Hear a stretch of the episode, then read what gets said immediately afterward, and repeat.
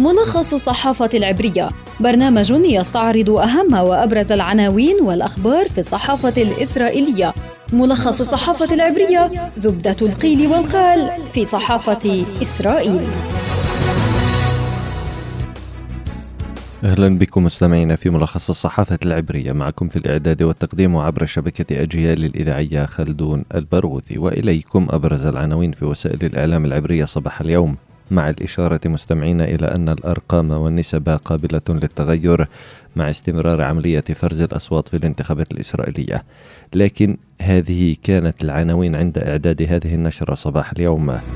صحيفة هآرتس تكتب معسكر نتنياهو يتقدم ميرتس والقائمة العربية الموحدة والتجمع تحت نسبة الحسم.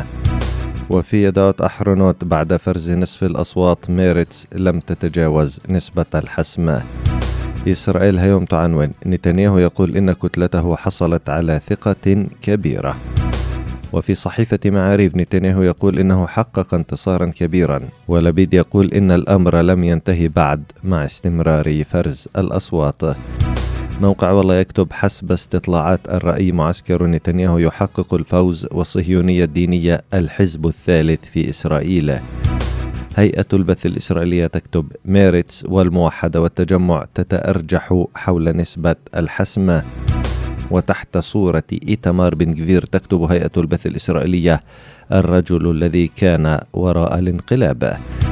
القناة الثانية عشرة تقول نتنياهو ألقى خطاب الانتصار ومناصروه يهتفون نتنياهو ملك إسرائيل. وفي القناة الثالثة عشرة تحت عنوان نتنياهو يعود للحكم هكذا رصد الإعلام الدولي الانتخابات في إسرائيل.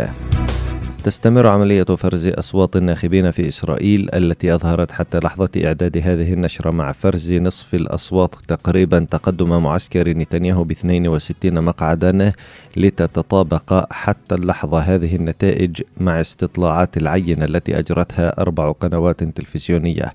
وشكلت هذه النتيجة مفاجأة لمخالفتها نتائج الاستطلاعات التي سبقت الانتخابات وكانت تشير إلى عدم قدرة أي من المعسكرين على حسم الانتخابات.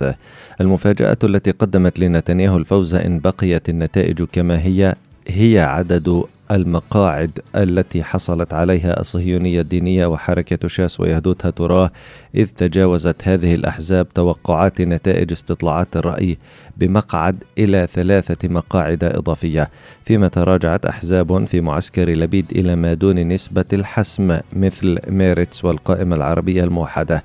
لكن من المهم الإشارة مستمعين إلى أن عملية الفرز مستمرة وهناك أصوات يتأخر فرزها وهي أصوات الجنود والسجون والمرضى والدبلوماسيين في الخارج.